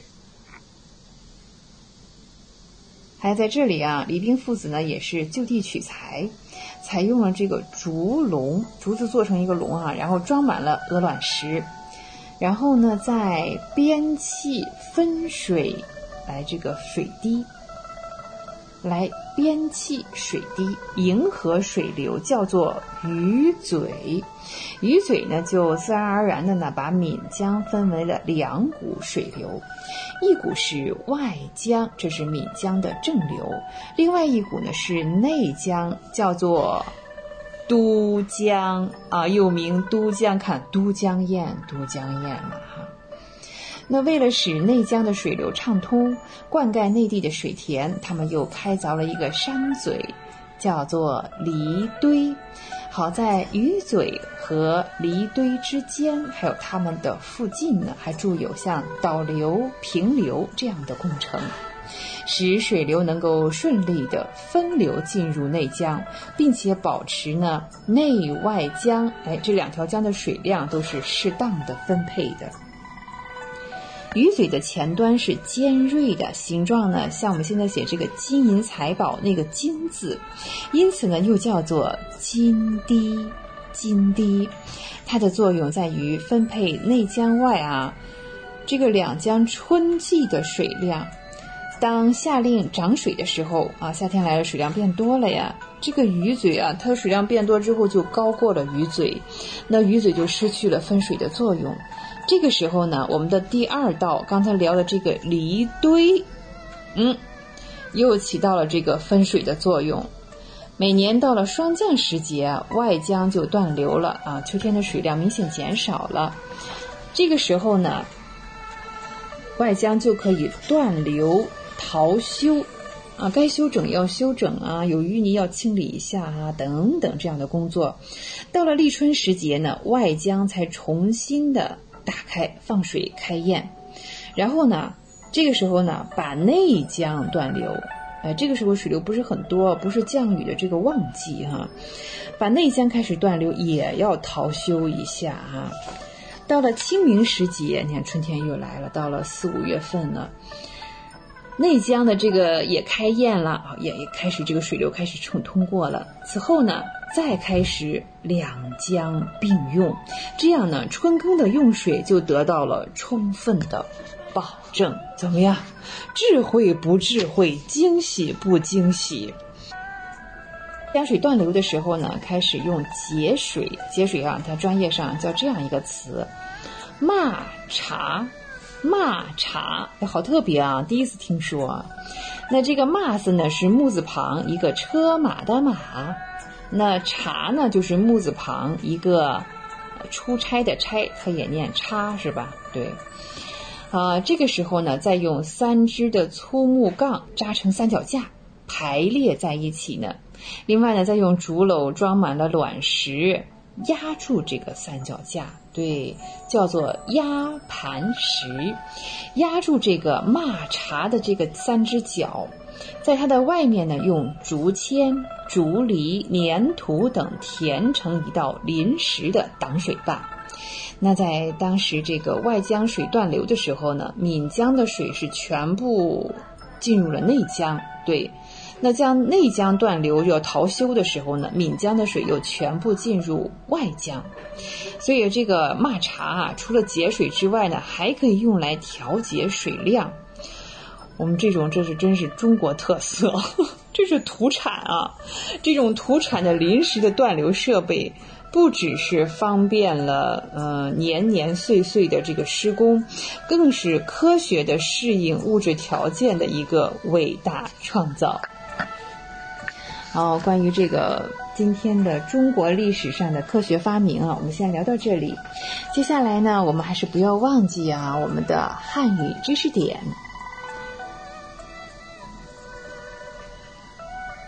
今天的汉语知识呢，我们先来接触这样一个词，叫做毕竟。毕竟，毕竟作为一个副词啊，它的意思是到底、终于这样一个意思。虽然我们遇到了很多困难，但毕竟完成了任务。虽然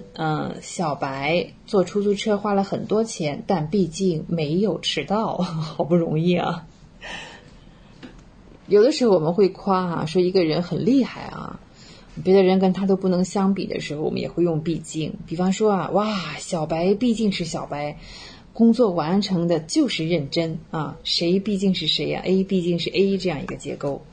毕竟呢，除了作为副词啊，表示这个到底啊、终于啊，还可以这个用于指出更重要或者是正确的那一部分。经常呢和你像不管怎样啊，就是这样一个结构来一起使用。生活当中总是有一些我们无法解决的问题毕竟不是所有的对和错都能讲清楚的，真的是这样甚至呢，有的时候根本也没有真正的对和错再来一遍生活中有无法解决的问题，毕竟不是所有的对错都能讲清楚。好，我们再来看几个例子小白不高兴呢也是正常的，毕竟呢没有人能在摔得头破血流的时候呢还高兴得起来看来小白是遇到状况了。小白不高兴是正常的，毕竟没有人能在摔得头破血流的时候还高兴得起来。我们反过来说，小白高兴是正常的给他掰点好事吧毕竟呢没有人能在中到头奖的时候还不高兴，是吗？小白高兴是正常的，毕竟没有人能在中了头奖之后还不高兴的。聊过毕竟之后呢，我们再来看下面这一个词也是比较常用的，叫逐渐。逐渐呢和毕竟一样，它也是一个副词，表示呢程度数量在一点一点的增加或者是一点点的减少。比方说天气越来越冷，小白开始逐渐增加衣服。天气越来越冷，小白开始逐渐增加衣服。对啊，天气是越来越冷，是慢慢的冷起来的那衣服也是一件一件加上去好，我们再看这项运动首先在亚太地区开始流行，并且逐渐受到世界各地人们的欢迎。看，逐渐受到欢迎。对，那有的时候呢，东西的价格是越来越贵这是一个趋势，那也是逐渐的提高了价格。在我们刚刚到一个新的城市或地区的时候呢，可能是不习惯那随着时间的流逝呢，我们逐渐的习惯了这里的生活，也是逐渐的习惯了这里的生活。再说呢，茶叶首先出现在中国，是的，茶叶首先在中国出现，逐渐受到世界各地人们的欢迎，逐渐受到世界各地人们的欢迎。接下来呢，我们再来看一个副词，副词呢是或许。或许这个词呢，在口语当中可能我们用到的不是很多，但在这个书面上用的还是比较多的。它表示也许、有可能，这样也许、有可能。我们还是请小白来帮助我们虽然以前小白不支持你，但或许这次会有变化。虽然以前小白不支持你，但或许这次会有变化。或许正是因为这一点一滴的努力，小白就会走到别人的前面超过别人了。或许正是因为这一点一滴的努力，小白就会走到别人的前面。那生活当中也是这样留心生活中的每一个瞬间，认真的研究，或许重大的发现就在你的眼前。留心生活中的每一个瞬间，认真研究，或许重大的发现就在你的眼前。好，我们再来举例子你猜猜这场比赛的结果会怎么样？哇，这真的是好多可能，是吧？完全可以用或许这个词或许我喜欢的队会获胜，对吧？或许我喜欢的队会获胜呢你猜这场比赛的结果会怎样？或许我喜欢的队会赢啊，也可以的。那有的时候我们在等待的时候呢，会想啊，哇，或许再过5分钟啊，它就来了，或者或许再过5分钟出租车就会出现了啊。那希望是这样吧，我们就再等5分钟好吗？或许呢，在以上这些情况当中呢，都可以使用。就是口语当中我们刚才讲啊，用的不是特别的多。啊，在今天的中文知识当中呢，我们先是聊了毕竟，然后是逐渐，最后是或许，这3个我们聊过的词，今天聊过的都是副词。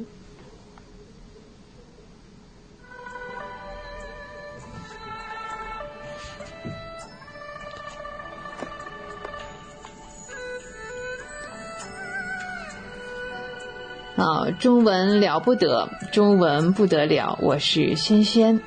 也欢迎您继续收听怀卡托华人之声的其他栏目，下期节目我们再会吧，再见。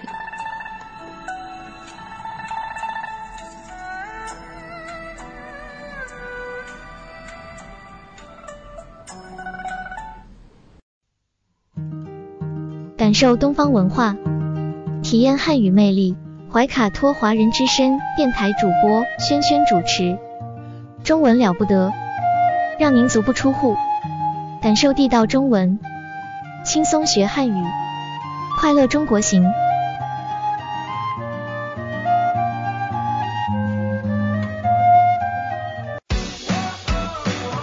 中新时报 Asia Pacific Times 新西兰南北岛全国同步发行，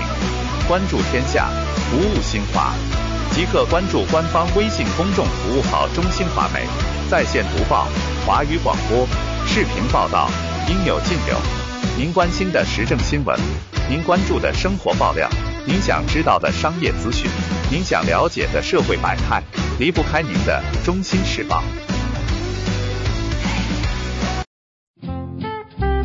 您正在收听的是怀卡托华人之声，调频立体声 FM89.0。这里是新西兰中文广播电台节目。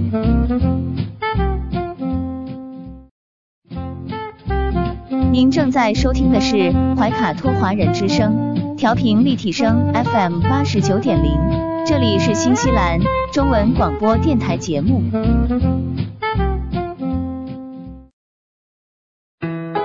资讯全方位，生活零距离，新西兰大小事。有声世界，无限精彩。亲爱的听众朋友，大家好，感谢您持续关注怀卡托华人之声。现在我们来到了新西兰大小事节目单元，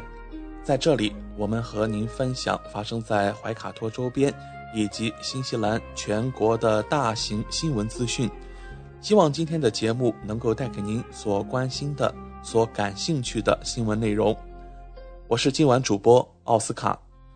在今天的节目中，我们首先关注到了新西兰总理杰辛达·阿德恩在今天周一奥克兰举办的中国商业峰会上，对于中新关系又做出了一番新的展望。曾理冲有迹象表明，新中两国外长会在条件允许时展开互访，而总理杰辛达·阿德恩本人同样希望在疫情条件允许的情况下访问中国。我们和大家一起来分享一下这则新闻。由于中国继续奉行零疫情的政策，这使得新西兰代表团的访问目前变得棘手，但总理周一今天表示，他非常期待能够亲自出访中国。他在今天早上奥克兰举办的中国工商峰会上说，有迹象显示我们的外交部长会在条件允许的情况下访问中国，同时也欢迎中国大使访问新西兰。我们向包括中国在内的游客和学生张开双臂。在2020年之前，中国是新西兰最大的国际学生来源国和第2大游客来源国。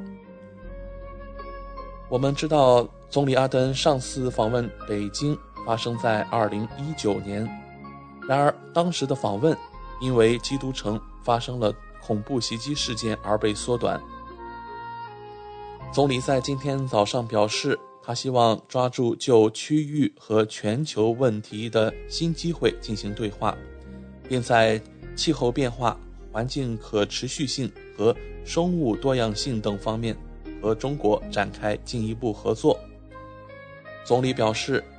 继续深化我们的文化和人员交流，并支持我们的企业在我们的贸易和经济关系中指明前进的道路，同样也非常重要。总理的演讲涉及一系列话题，包括两国建立正式关系，他希望中国明确表示不支持俄罗斯入侵，以及独立外交政策的重要性。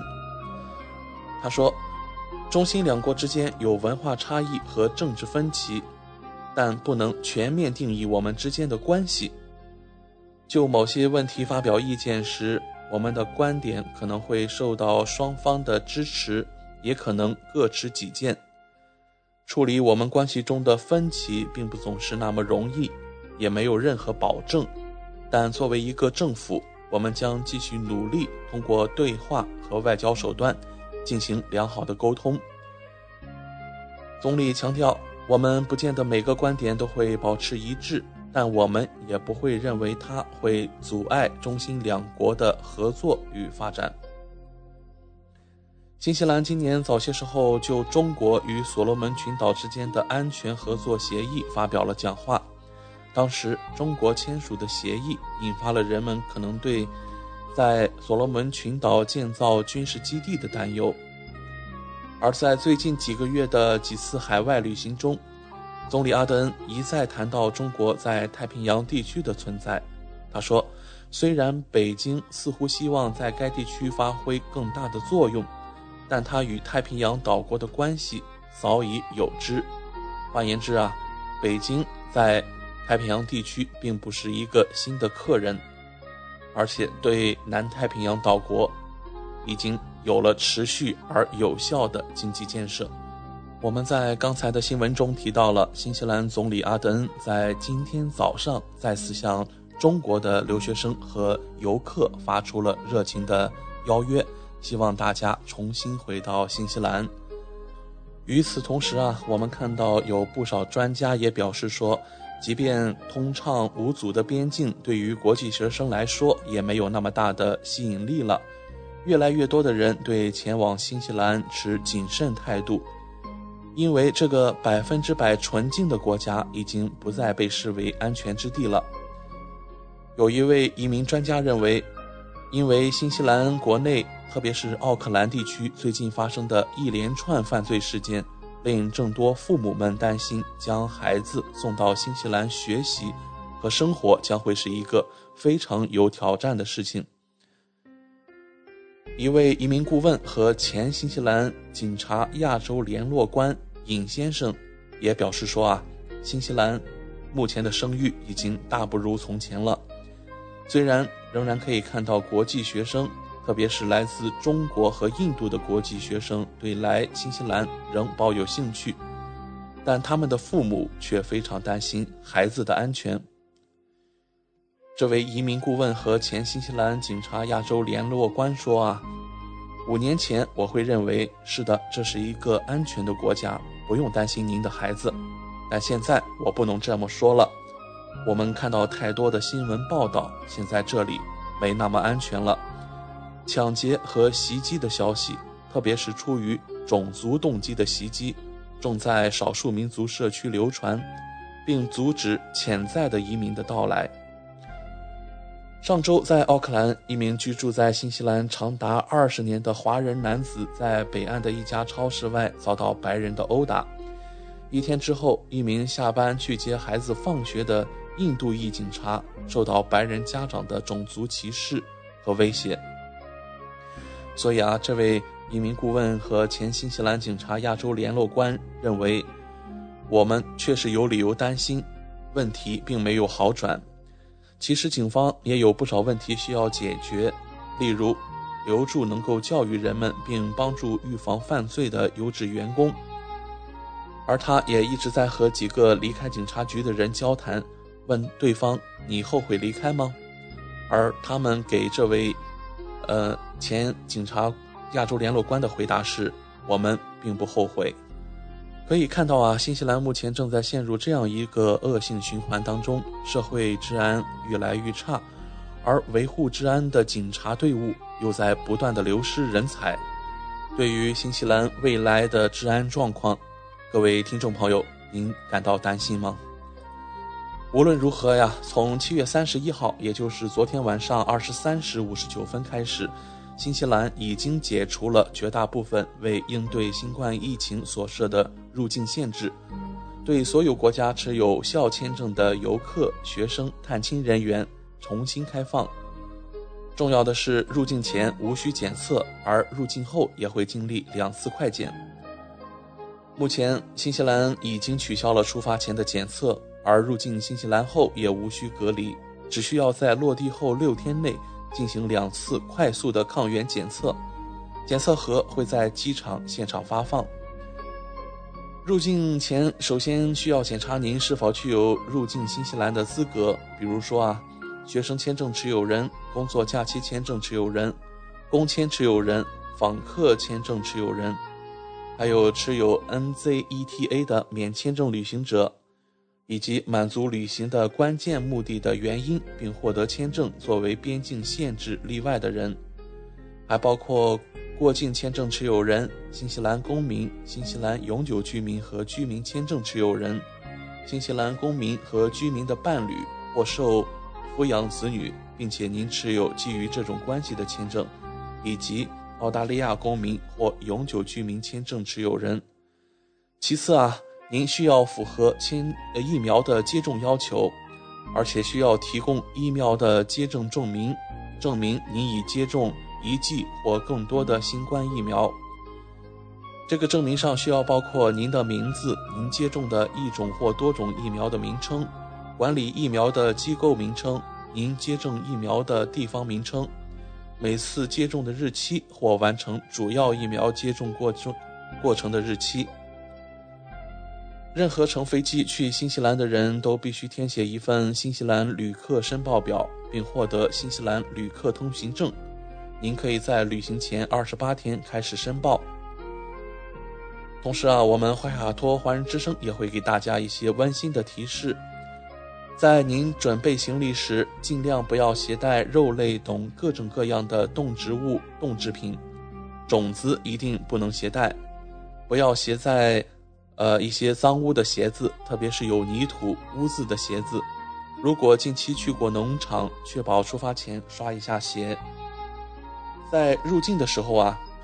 一定要如实的申报您的行李内容。众所周知，新西兰对于入境时行李的查验是非常严格的，特别是遇到动植物相关的生物安全有关的行李。之前有一些华人因为没有注意这一点，入境时携带了食物，最后导致被处以高额的罚款，甚至被遣返的情况。比如说啊，之前有报道说有对中国夫妇因为带了500克干燕窝没有申报，就被海关认为是故意藏匿违禁品，直接遭到了遣返。所以说，随着新西兰边境重新开放，国门重新大开之时呀，我们希望收音机前的各位听众再重新复习一下我们以往一些非常熟悉的通过海关的一些要求啊，以免您或者您的亲朋好友在通关的时候遇到任何的麻烦。好了，这就是我们今天新西兰大小事带给您的全部内容了。希望今天的节目带给您所关心和感兴趣的新闻素材。我是您熟悉的主播奥斯卡，请不要走开，我们还会有更精彩的节目等待着您。您正在收听的是怀卡托华人之声，调频立体声 FM89.0。这里是新西兰中文广播电台节目。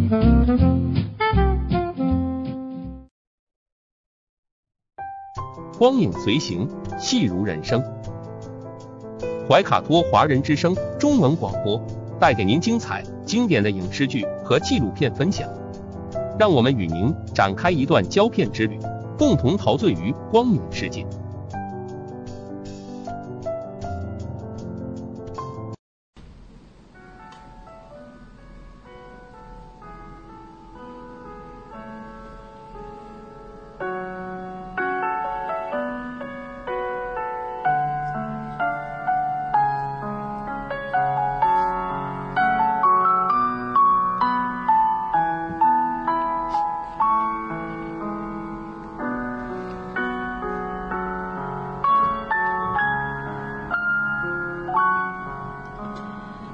亲爱的听众朋友们，这里是新西兰怀卡托华人之声，一直陪伴您，我是主持人萱萱。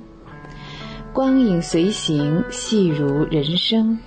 分享精彩的影视作品，无论是电影、电视剧，还是优秀的纪录片，都会陆陆续续的来装点您的生活。最近啊，在网络上被广泛转发的，或者是相互分享的这个一段小视频啊，让人看了非常的有感触，叫做《回村3天，二舅治好了我的精神内耗》。这个是10多分钟的视频，用家庭照片和视频片段讲述了影片当中二舅几十年的生命历程。虽然说只有11分钟哈，但是是非常治愈的11分钟。我们不得不说，这是一位伟大的二舅。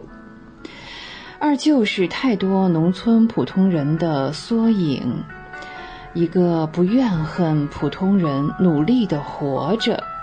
这就是成功。自强不息，不要自命不凡，也不要自暴自弃。二舅曾经是一个天才的少年，10几岁的时候呢，因为发烧被村里的医生退烧，在屁股上打了4针之后呢，就不太会走路了，一条腿呢就落下了残疾。他颓废了3年啊，躺在床上，甚至是学校的老师到家里来请他回去上课啊。他一直是个品学兼优的尖子生啊，他都一动不动的躺在床上，闭着眼也不搭理。颓废了3年之后呢，他开始决定还是要好好的活下去。年轻时的二舅呢是非常英俊的，只看脸呢真的是一表人才。由于呢天资聪慧，他是自学了木工。这个自学就是别人在那里做，他在旁边看，然后就会了。本人呢虽然是不太善于交际啊，但是呢埋头苦干，非常的有成果，走到哪里都发挥着螺丝钉的精神。去北京看望亲戚，住进了部队的家属院给士兵们默默地做了很多的柜子呀、桌子呀。哇，你说哪个家属不爱这样呢？他的妹妹结婚，虽然他心里非常的不舍啊，他用另外一种方式进行了表达。妹妹陪嫁的家具每一张图纸，每一块木板材料，玻璃装饰条到螺丝，每一遍的漆都是由二舅一个人完成的。可以想象在过去那个年代，一位农村姑娘有这样的一套陪嫁是多么的排场那到了婆家呢，人家也要高看她一眼。家具上呢写不写上海牌没关系啊，我们想写什么写什么，我们是超豪华牌 OK。 那年轻的二舅呢收养了一个女儿，叫做宁宁。他非常的具有父爱和责任心，为了让宁宁生活得更好他把大部分的时间呢都放在了打工挣钱上。宁宁很多时候呢是生活在大姨的家里。等到宁宁出嫁的时候呢，20万出头的房子，那是二舅一个人就出了10来万，这可是他毕生的积蓄。真不知道作为一个残疾人，一边打工一边要维持自己的生活，还要养一个孩子，他是怎么攒下来的这么多的钱？这是我们典型的一部分的中国家长真是既平凡又伟大。二舅虽然是一生未婚但是也曾经有过自己的爱情，最后呢也没有成。恋爱的对方呢因为意外去世了。此后呢没有人再提过这件事情，二舅呢也是更不愿意提。这段往事就这样被封存了起来。30年过去了呢，二舅现在呢是独自照顾不能自理的母亲。二舅66岁，母亲呢是88岁啊，这是一个6688组合，简直是哭得要死。二舅呢还成了村里的维修多面手，除了像这个手机、电脑、汽车啊，他都能修，而且还是兼职的针灸师傅、算命先生、建筑设计师、图纸设计师等等。在画面当中呢，我们看到啊，二舅把一个1.5米粗的塑料桶改成了这个工具箱，把盖子拧一拧开，哎，工具箱就打开了，哇！这真是让工科生都觉得很酷的家伙事儿啊！二舅的一生呢，不仅仅是千千万万普通人的写照，他这种最浅层的、琐碎的、平凡的，甚至是苦难的，又与点滴的幸福交织在一起，普通到真是不能再普通这种生活啊，却反映出了我们向往的饱满的人生。二舅具备的这些技能当中，我们真的要讲换成其他人，我们能干成一样就不错了。哎，在这个11分钟的视频当中啊，他的后劲儿真的是非常大，让人看了太多的有共鸣的话题。我们看这个二舅他关于快乐呢，就是他从来都不回头看。哎，人真的是该清楚的时候就清楚，该糊涂的时候就糊涂啊，该过去的事情就让它过去。所以你看啊，这个世界上第一快乐的人就是不需要对别人负责任的人，那第二快乐的人呢，就是从来都不回头去看看的人关于遗憾呢，二舅态度那就是不要遗憾，遗憾谁没有呢？啊，这个很多人可能是在生命快要结束的时候才发现，人生最大的遗憾就是一直生活在遗憾当中。遗憾在电影当中呢，可能是某一个角色要崛起的这么一个前奏吧，但是在生活当中的遗憾可不是拍电影啊，它可以彻底的击倒一个人，成为沉沦的毒药。其实呢，不管酸甜苦辣都是人生。关于人生呢，重要的不是摸一把好牌，看看二舅啊，真是打好了一把烂牌，哎，这才叫本事。至于生老病死，看真的为什么叫生老病死？它不是从生之间马上就过渡到死，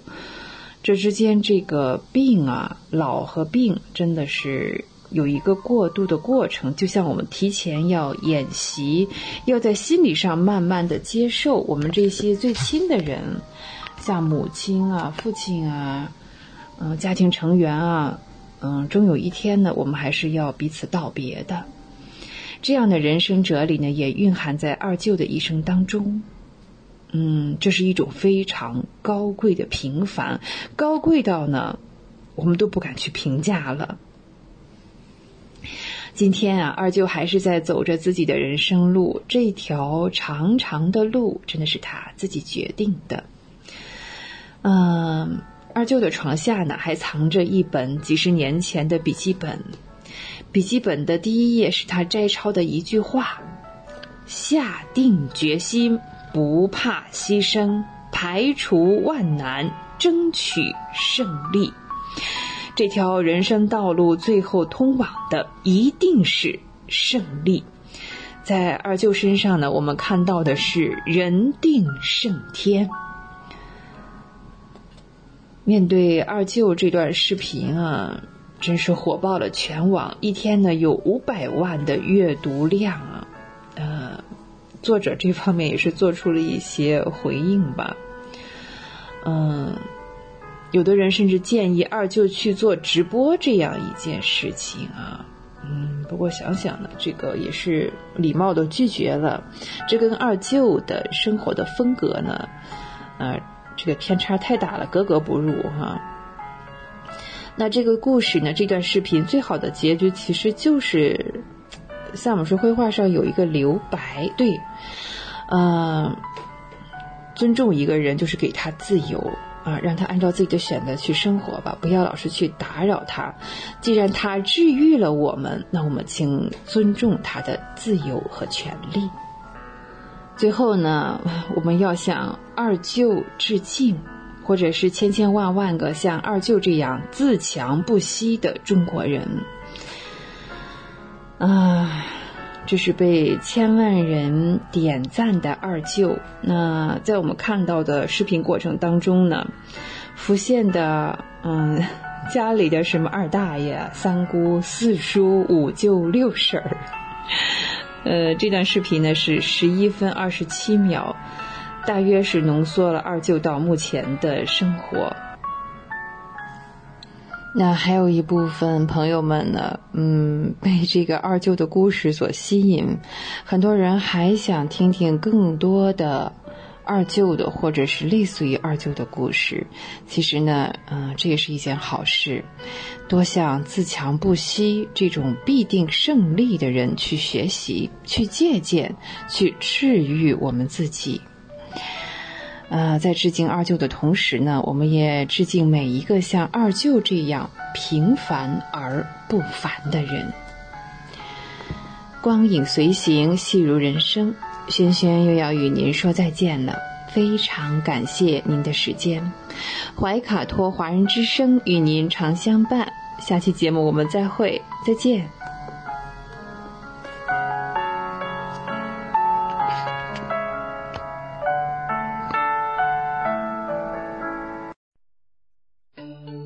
知音，知心，知天下，同行，同心，同精彩。怀卡托华人之声美文分享栏目《心情物语》，用耳朵倾听你我的快乐，用心灵关注世界的宽广。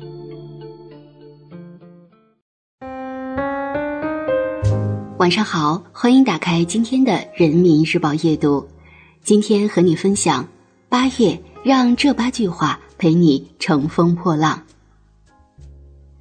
今天是8月的第一天，我们写下8句话，希望陪伴你在新的一个月继续乘风破浪，勇往直前。1. 勤耕不辍，用奋斗让人生不留遗憾。人生有很多事情不是我们自己能够决定的，有求而不得，也会有身不由己，但我们可以决定以何种姿态面对眼前的挑战。只有品尝过奋斗的滋味，才能体会人生的珍贵；只有勤耕不辍，才能不负韶华，不负自己。2. 保持热爱，奔赴下一场山海。很多人之所以能越活越优秀，是因为内心保有热情。对于生活而言，热爱无疑是强有力的助推器，它会赋予你能量，促使你不断探寻生命的更多可能性。心有热爱，眼中自有光芒。去找到你所热爱的事，并为之全力以赴，便能活成自己喜欢的样子。3. 控制情绪，将心比心，方得人心。生活中烦心事不可避免，与父母意见相左就摔门而去，跟朋友吵架就直接挂掉电话。如果控制不了自己的情绪，只能任这些事情发生。成长的过程就是情绪自控能力养成和提升的过程。不论身处何地，都别忘了用心中的一份平和，照亮自己和他人的生活。4. 珍惜夏日每一天，活出快乐人生。一个人最好的生活状态，并不是每时每刻都要轰轰烈烈，而是在追求热烈的同时，也能珍惜平淡日子里的美好。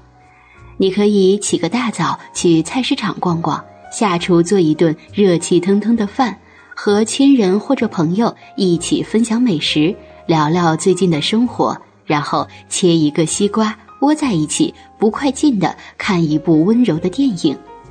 只要你愿意，在这夏日时光里，处处是美好，处处是爱意。5. 心向阳光，做一个温暖又善良的人。当你心怀暖阳，世界便会明亮；你若澄澈，世界也就干净。你若简单，世界就难以复杂。用最真诚的善意拥抱身边的每一个人吧，这份善意自带光芒，照耀自己的同时，也能温暖他人。6. 适度休息，为更好的拼搏蓄力。慢一点，深呼吸，允许自己暂停，重新思考前进的方向。适当的休息能让你恢复精力并提高工作效率，还可以帮助你总结反思最近的行动，给身体和大脑留出恢复精力的时间，才能让你在新的旅途上走得更踏实、更轻快、更自信。7. 只要你想，随时都可以运动。当你开始爱上运动，健康也会爱上你。与其躺在床上刷手机打游戏，不如站起身迈开腿。我们无法阻止时间流逝，也难以阻止容颜的衰老，但至少我们能最大限度地保持体魄的年轻。健身房里挥洒的每一滴汗水，晨跑路上每分每秒的坚持，都不会辜负你。8. 坚持阅读，用书籍丰富人生。这个8月，不妨从读一本书开始，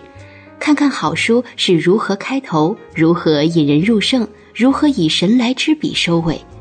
即使你不一定能记得读过的每个句子，但那些文字就和粮食一样，会潜藏进你的气质、谈吐和胸襟里，成为滋养你的养料。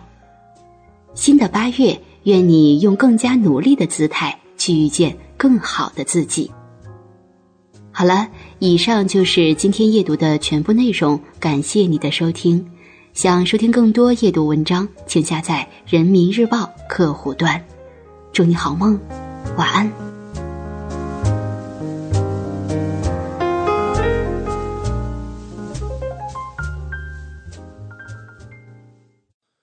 快要9点钟了，我们今天的怀卡托华人之声黄金时段的华语播音也将告一段落。通过微信公众服务号博雅文创收听节目的听众朋友，您可以继续收听我们带给您的24小时精彩的华语广播。今晚主播奥斯卡、小峰、轩轩在这里祝愿各位听众朋友们晚安。我们在下一个黄金时段空中电波再见。怀卡托华人之声，音质天成，悦动人生，伴我随行。懷卡托華人之聲，音質天成，樂動人生，伴我隨行。You are listening to Waikato Chinese Voices. Follow our radio, share the world. 您正在收听的是 FM89.0 懷卡托華人之聲廣播電台節目，我們在新西蘭為您播音。For more episodes, use the accessmedia.nz app for iOS and Android devices, or subscribe to this podcast via Spotify, iHeartRadio, or Apple Podcasts. This Free FM podcast was brought to you with support from New Zealand On Air.